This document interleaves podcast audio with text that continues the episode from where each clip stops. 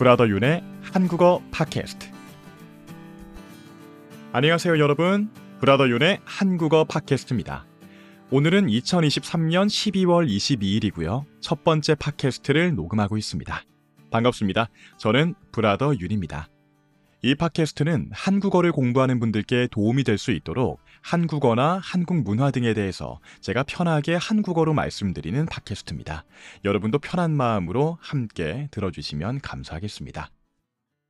첫 시간이기 때문에 제 소개를 먼저 드리고 나서 본격적인 주제로 들어가 보려고 합니다. 저는 브라더 윤이라고 합니다. 저는 대학에서는 국어 교육을 전공했어요. 국어 교육이라고 하는 건 한국 학생들에게 국어, 즉 한국어를 가르치는 일을 말합니다. 그래서 저는 학교에서 학생들과 만나서 국어를 가르친 적도 있고요.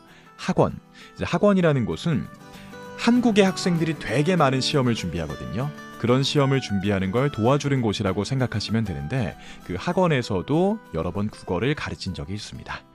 지금은 몇몇 학생들과 개인적으로 국어 수업을 하고 있고요.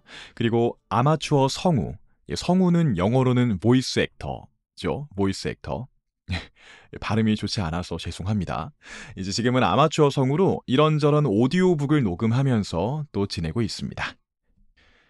자, 이상으로 저에 대한 간단한 소개를 드렸고요. 혹시나 후에 뭐 저에 대해서 더 궁금하게 생기신다면 나중에 말씀해 주신다면 그것에 대해서도 뭐 팟캐스트를 통해서 다시 한번 말씀드려 보도록 하겠습니다. 자, 그럼 그 다음으로 본격적인 오늘의 주제로 들어가 보려고 합니다. 자, 오늘의 첫 팟캐스트에서 다뤄보고 싶은 주제는 바로 한국의 겨울, 그리고 겨울에 먹는 간식입니다.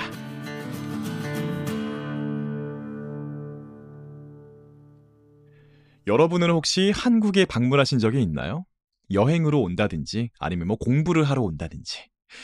아마 한국의 겨울을 실제로 경험해 보신 분들은 다 똑같이 이런 말씀을 하실 거예요. 한국 겨울은 너무 춥다고.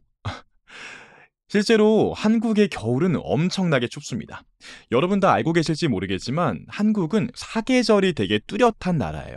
여기서 사계절이라는 건 계절이 4개 다 있다는 겁니다. 봄, 여름, 가을, 겨울.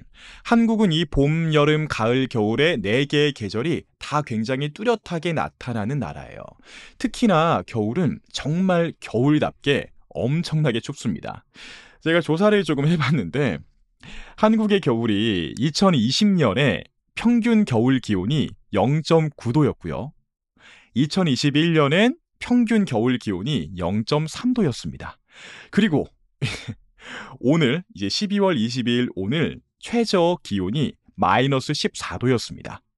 아, 물론 저는 지금 서울에 살고 있고요. 제가 지금 말씀드리는 건 이 서울 기준으로 말씀드리는 건데 한국도 물론 남쪽으로 내려가면은 조금 더 기온이 높긴 합니다만 그래도 전반적으로 한국 겨울 기온은 다 굉장히 낮고 굉장히 춥다라고 생각하시면 됩니다. 오늘 아침도 제가 보통 아침에 운동을 하러 나가거든요. 그래서 아침에 집을 나서서 공기를 확 들이쉬는데 와, 오늘 최저 기온이 마이너스 14도라고 말씀드렸잖아요. 그 차고 무겁고 건조한 공기가 코를 통해 확 들어오니까 여러분이 이 표현을 아실지 모르겠는데 코가 매워집니다. 코가 얼얼해진다고도 얘기할 수 있는데 그러니까 너무 건조한 공기가 들어오니까 코가 순식간에 막 따가워지는 거예요. 음. 그래서 그런 경험을 할 수 있는 게 한국의 겨울이다. 라고 여러분 생각하시면 될 것 같습니다. 그래서 모르겠습니다. 겨울도 물론 겨울의 한국도 아주 예쁜 곳도 많고 볼만한 좋은 곳이 많지만 가급적이면 겨울에 한국을 방문하는 것은 어, 조금 피하시는 게 좋지 않을까 뭐 그런 생각도 예, 말씀을 드리고 싶습니다. 자, 그럼 여러분 이렇게 추운 한국의 겨울에 한국 사람들은 주로 어떤 옷을 입을까요? 어떤 옷? 아마 한국에 바, 겨울에 방문하셨던 분들은 대부분 한국인의 겨울 옷이라고 하면 떠오르는 게 있을 것 같아요. 한국인들은 겨울이 너무 춥기 때문에 겨울에 보통 패딩을 입습니다. 패딩. 이 패딩은 일종의 콩글리시입니다. 콩글리시라고 하는 건 이제 한국식 영어 표현이라는 건데 이 패딩은 원래 영어로는 패디드 자켓입니다. 영어 발음이 좋지 않아서 죄송합니다. 이 padded jacket, 패딩을 입으면 이게 두껍잖아요. 그러니까 아무리 추운 날에도 패딩을 입고 여기다 뭐 후드티 같은 것도 같이 입거든요. 그러면 2중, 3중으로 몸을 따뜻하게 해주니까 그나마 추운 겨울을 이겨낼 수가 있게 되는 거죠. 재밌는 게 엄청 추운 날에 버스 정류장 내려가면요. 가면요. 버스 중 정류장에 버스 정류장에 사람들이 막 기다릴 거 아니에요. 그때 엄청 추운 날엔 다 같이 두꺼운 패딩을 입습니다. 그리고 왠진 모르겠지만 대부분 패딩은 검은 색깔이에요. 그래서 멀리서 보면 검은색 두꺼운 패딩을 입은 사람들이 추우니까 입에서는 입김이 하얗게 나오고 추우니까 발은 동동동 구르고 있고 그리고 왠지 모르지만 사람이 많고 또 패딩 두꺼우니까 뭉쳐있는 느낌이 나요. 그래서 멀리서 보면은 마치 남극의 펭귄이 이렇게 모여서 춤을 추는 듯한 뭐 그런 모습처럼 보이기도 합니다. 뭐 한국의 재미난 모습이죠. 풍경이죠. 아무튼 이 정도로 한국의 겨울은 춥다는 거 다시 한번 말씀드립니다. 자, 그러면 이렇게 추운 날엔 또 사람들이 빼놓지 않고 찾는 게 있죠. 바로 겨울 간식입니다. 자, 간식이라는 건 뭐 다른 말로는 군것질 거리, 뭐 군것질이라고도 하는데 영어로 따지면 스낵 정도가 될까요? 스낵? 음, 그러니까 밥은 아니고 중간 중간에 간식 디저트처럼 먹는 거를 간식이라고 합니다. 자, 한국의 대표적인 겨울 간식으로는 뭐 당연한 얘기지만 차가운 거는 먹지 않겠죠, 그렇죠? 차가운 거는 먹지 않고 뜨거운 것들을 주로 먹는데 그 중에서 거의 몇십 년째 한국인들의 가장 한국인들이 가장 사랑하는 넘버 원 겨울 간식은 바로바로 바로 붕어빵이라는 간식입니다. 혹시 여러분 아십니까? 붕어빵이라는 간식? 예, 아마 모르겠습니다. 한국 드라마나 영화에서 이 붕어빵이 소개된 적이 있는지는 잘 모르겠는데, 예, 한국의 겨울 간식하면 제일 먼저 떠오르는 간식이거든요. 이 붕어빵이 뭐냐면 붕어는 물고기입니다. 물고기 종 물고기 피시 물고기 종류 중에 하나가 붕어인데 붕어의 모양을 하고 있는 빵이에요. 근데 사실 빵이라기보다는 이제 밀가루를 반죽해서 그거를 빠르게 구워낸 거라고 생각하시면 됩니다.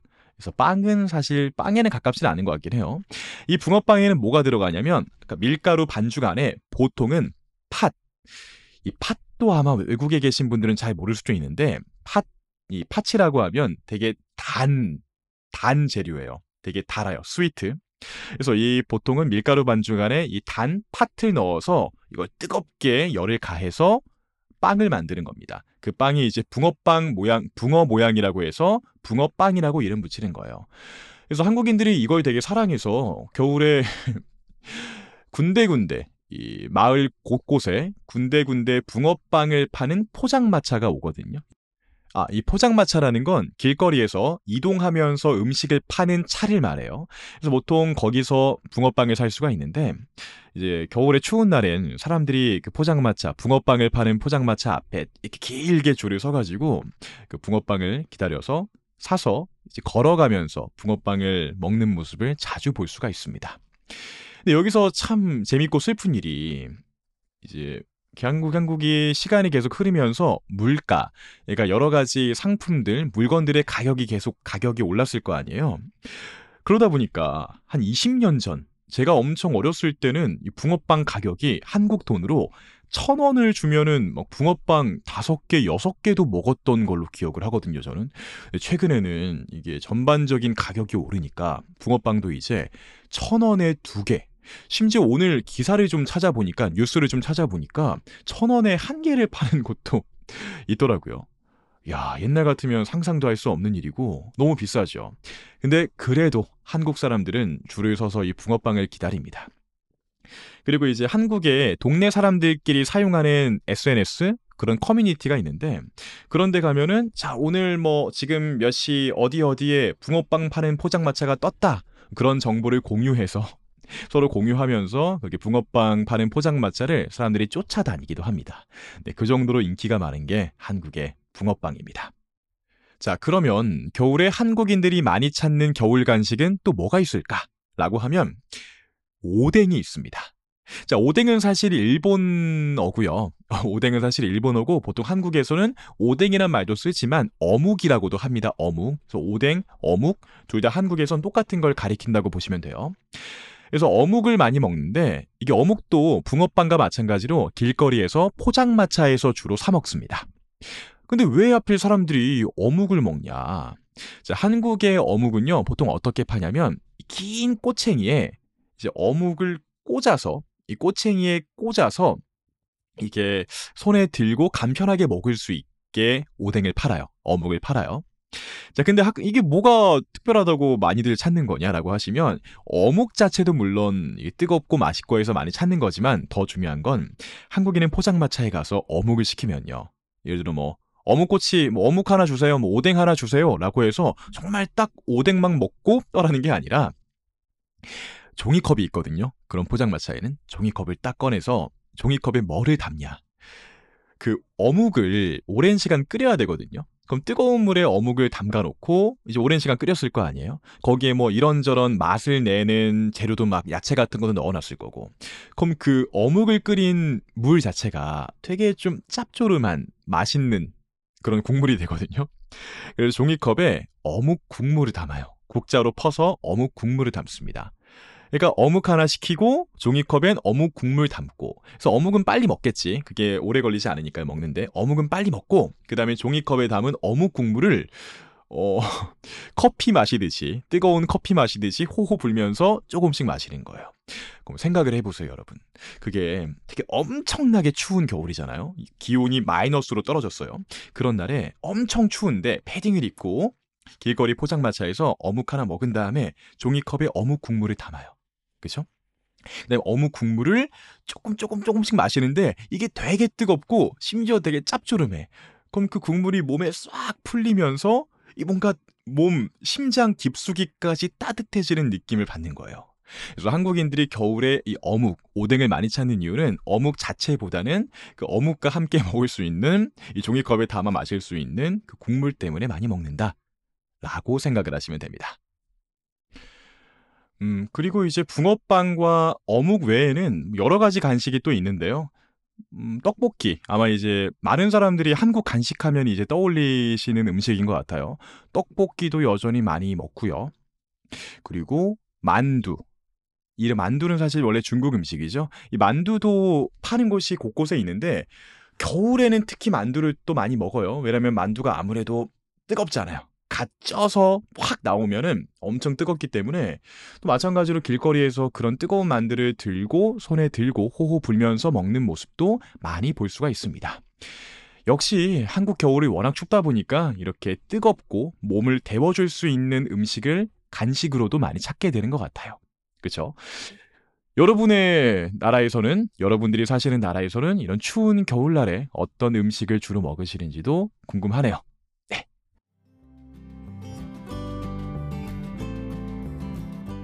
네. 자, 브라더 윤의 한국어 팟캐스트 첫 번째 시간은 한국의 겨울, 이 겨울 간식에 대해서 얘기해 보았습니다. 어떠신가요, 여러분? 한국의 겨울 문화에 대해서 조금 더 알 수 있는 기회가 되셨을지 그랬다면 참으로 좋겠습니다. 자, 앞으로도 이렇게 한국어 또는 한국 문화와 관련된 여러 가지 내용을 여러분들께 편하게 전달해 드리도록 하겠습니다. 이 주기적으로 일주일에 한 번씩 팟캐스트를 올리려고 할 건데 뭐 그때마다 이렇게 꼭 즐겁게 들어주시면 정말 정말 정말 정말 정말로 감사드리겠습니다. 자, 브라더윤의 한국어 팟캐스트 첫 번째 시간은 이렇게 마무리해 보겠습니다. 여러분 그러면 다음 주에 뵙겠습니다. 안녕.